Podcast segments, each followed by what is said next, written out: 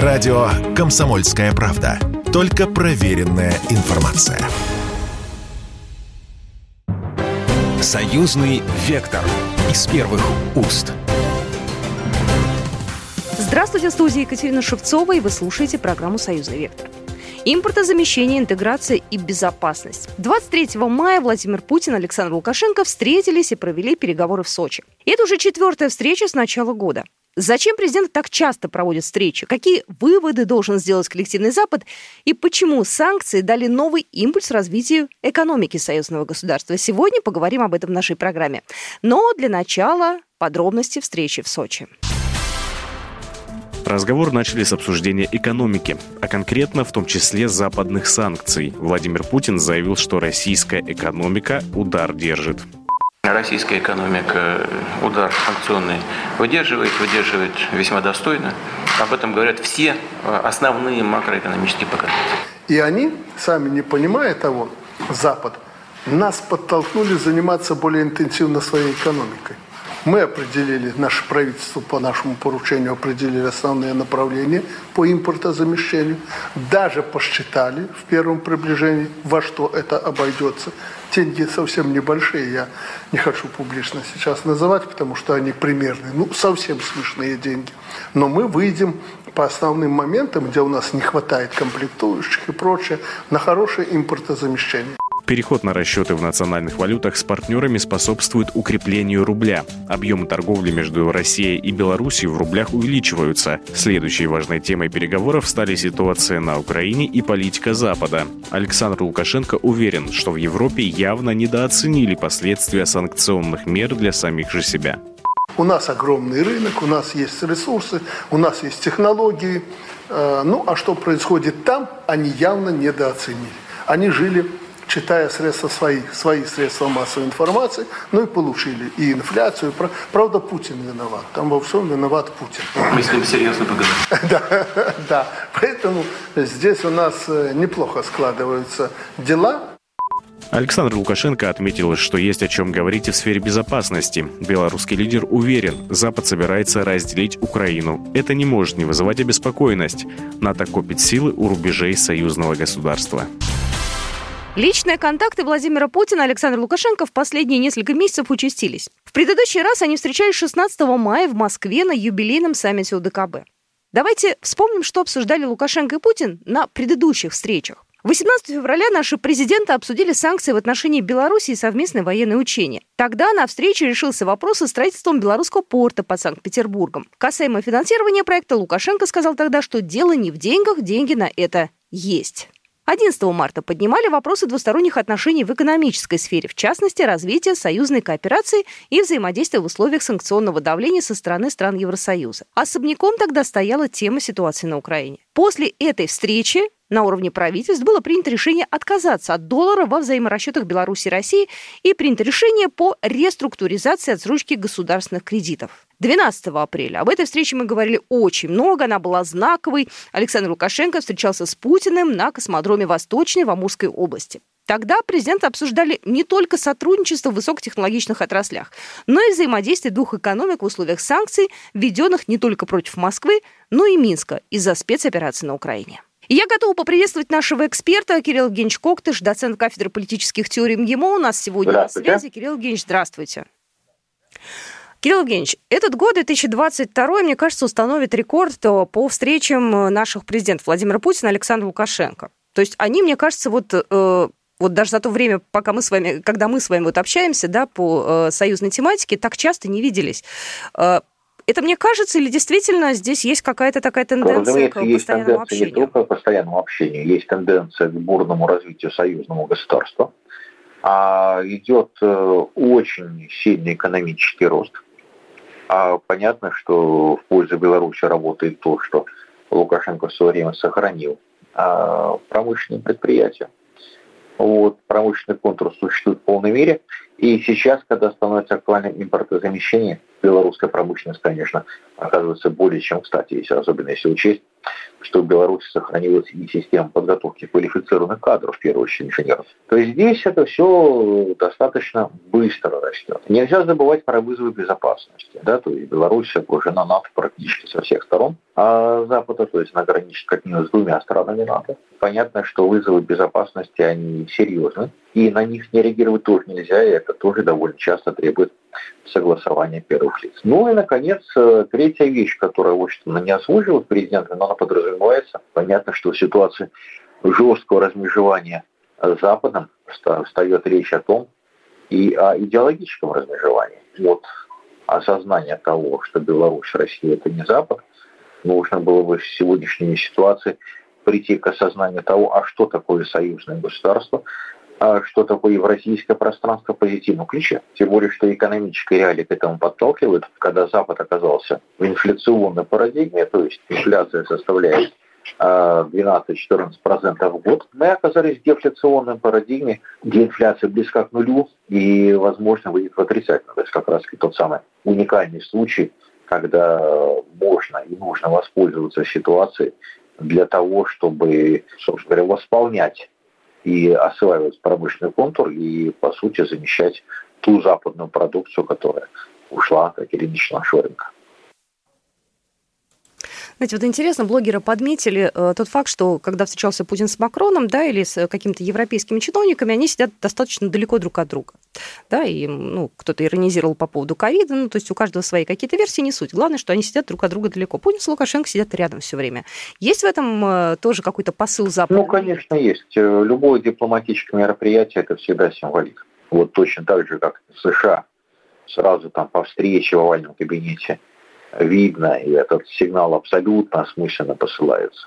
Насколько близкие либо не близкие отношения, ну, скажем, если горит камин, то значит встреча прошла в сердечной атмосфере. Если камин не горел, то значит встреча была деловая, но без всякой там сердечности и так далее. То есть вот такие говорящие детали, они нужны журналистам, они нужны как месседж для внешнего пространства.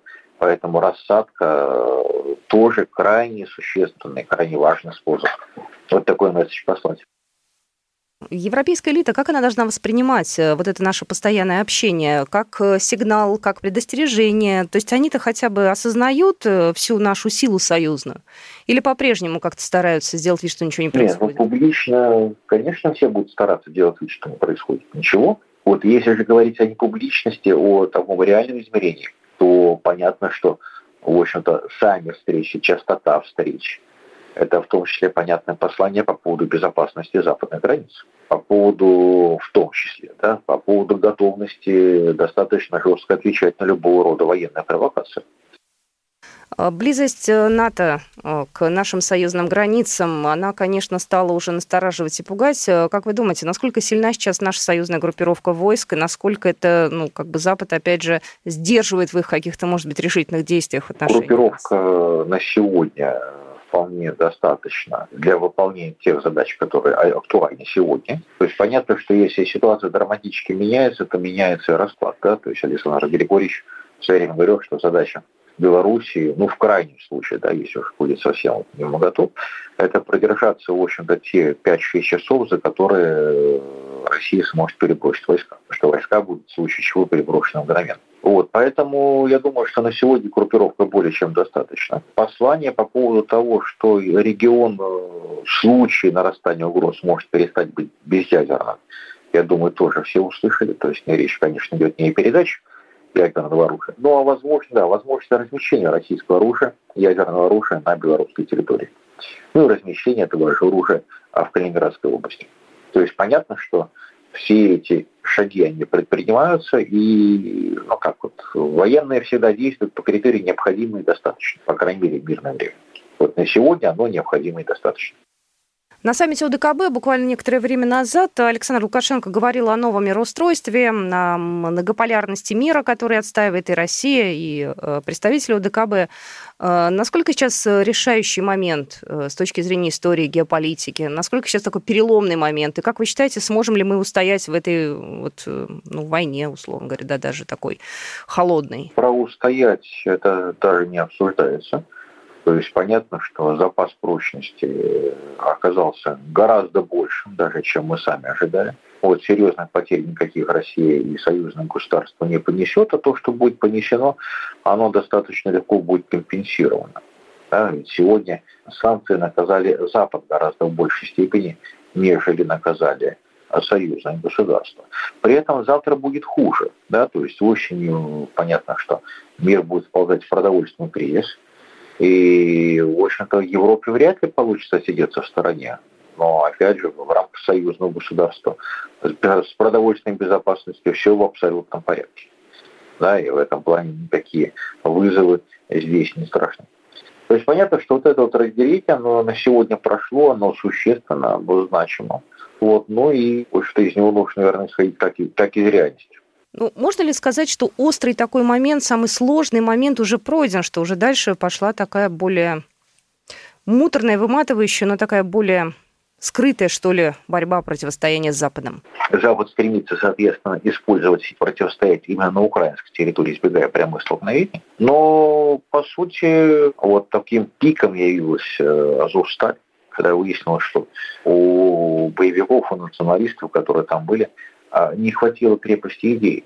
Да? То есть выяснилось, что пиар там существовал отдельно, а реальность отдельно. А то мысль о том, что все это нужно совмещать, что все это две части одного целого, в голову не приходило даже азовцам, не говоря уже про всех остальных. А в Европе, да, это вполне европейская традиция. Я повторю статус Оскара Уайлда, что, что лицемерие является непременной частью хорошего воспитания. Кирилл Евгеньевич Коктыш, доцент кафедры политических теорий МГИМО, у нас сегодня на связи. А мы вернемся буквально через пару минут. Союзный вектор из первых уст. Союзный вектор из первых уст.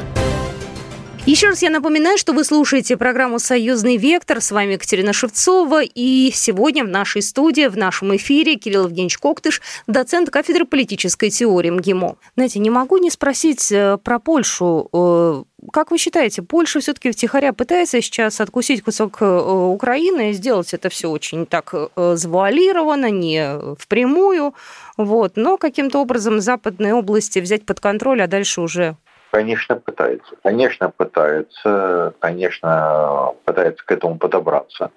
Тем более, что ну, для Польши, кажется, усходни это немножко больше, чем фантомная боль. Да, это еще и прежняя зона влияния. Поэтому хоть тушкой, хоть чучелом, хоть тем-либо иным способом, но Польша будет стремиться на эти западные области пробраться и там легализоваться. Ну, тем более, что мы видим, что Зеленский с абсолютной готовностью дает украинский суверенитет, а тем же даже не Соединенным Штатам, то есть даже не патронам, да, а слугам патрона, как-то контактирует через польский домен. Ни в коем случае напрямую, но это тоже его не смущает. Поэтому, да, Польша, естественно, будет пытаться закрепиться как региональный игрок за счет превращения тем либо иным образом украинской территории.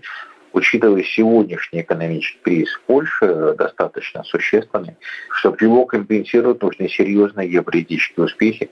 И, в общем-то, Дуда рассчитывает, что в качестве таких успехов он сможет представить присоединение к РС всходних на украинской части. И еще один вопрос последний. Как вы считаете, есть такое утверждение, что Беларусь должна была стать второй Украиной? Ну, то есть, что планировался сценарий такой же практически у европейских стран, у Польши, у той же, у Прибалтики, у Штатов?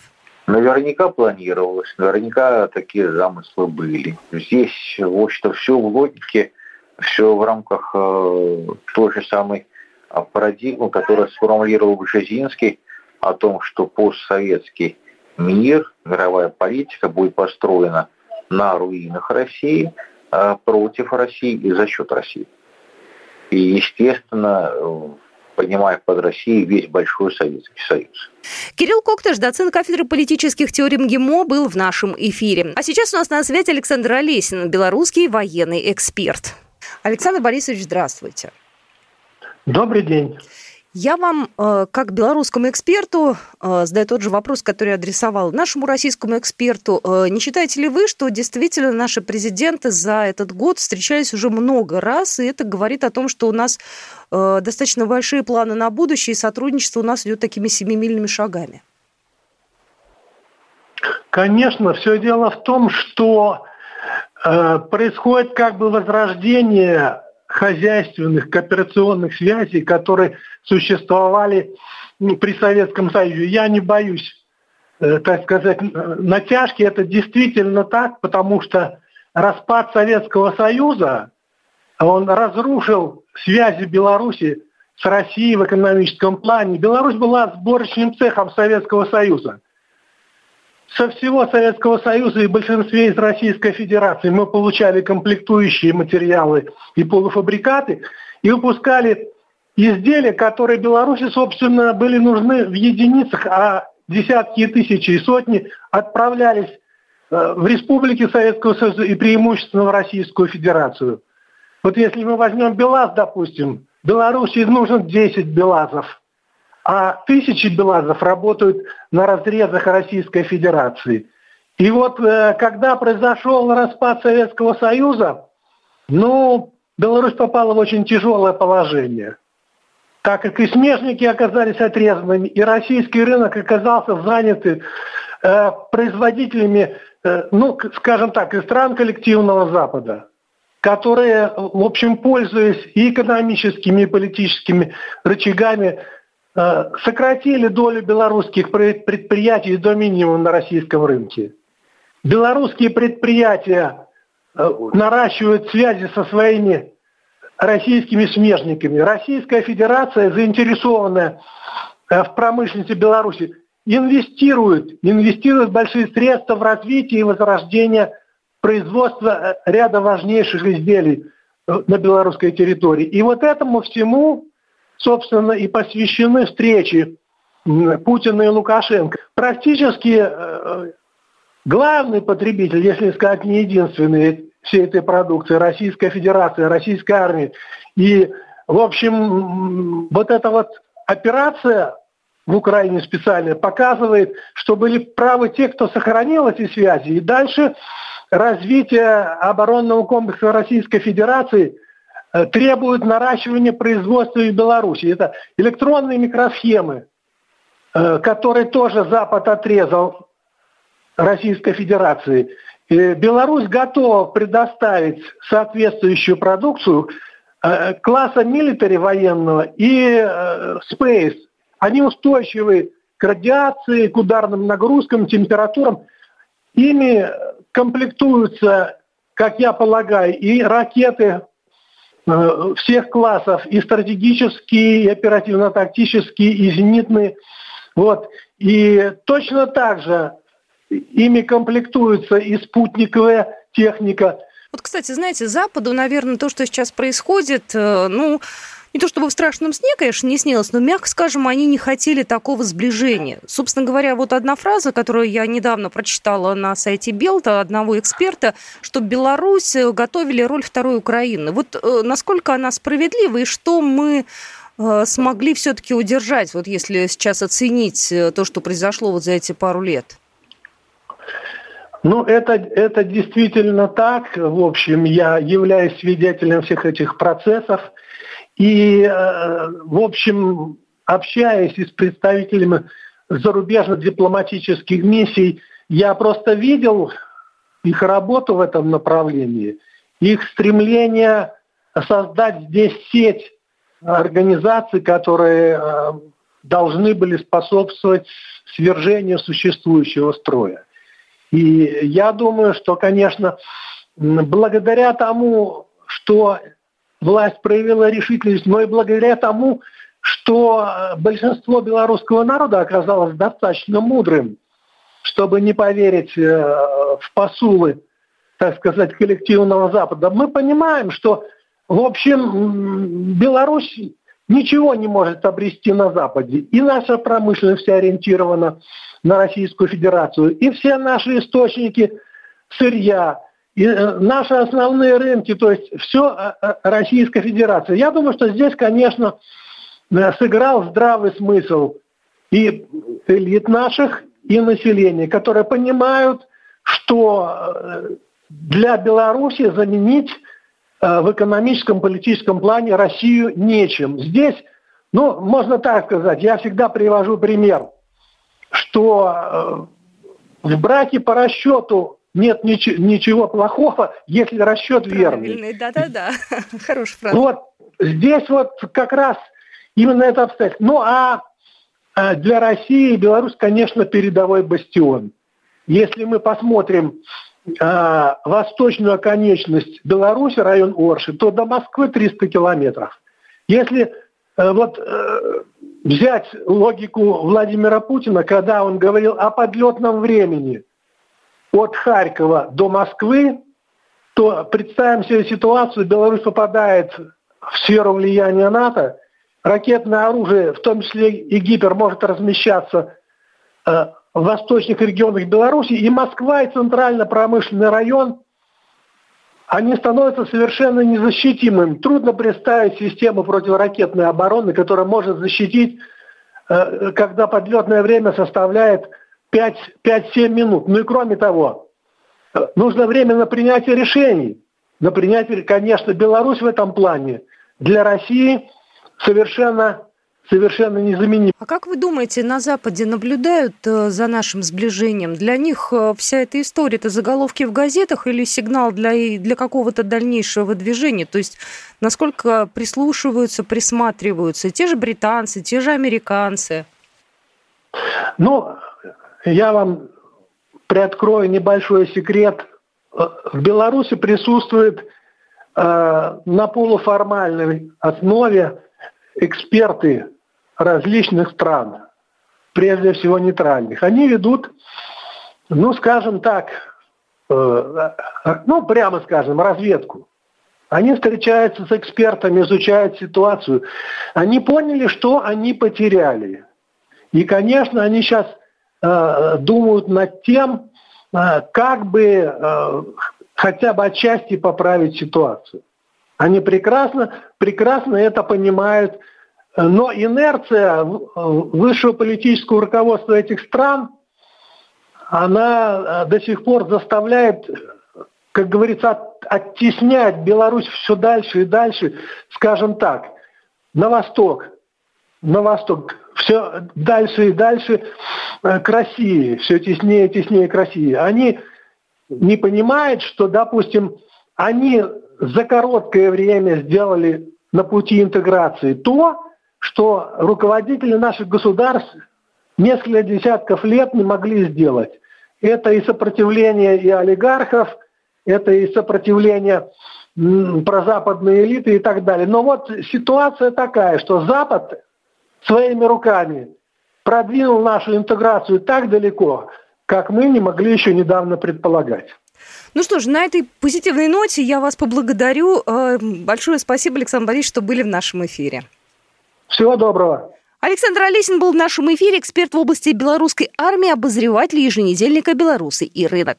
Ну, а это была программа «Союзный вектор». И с вами была Екатерина Шевцова. До свидания. Программа произведена по заказу телерадиовещательной организации Союзного государства.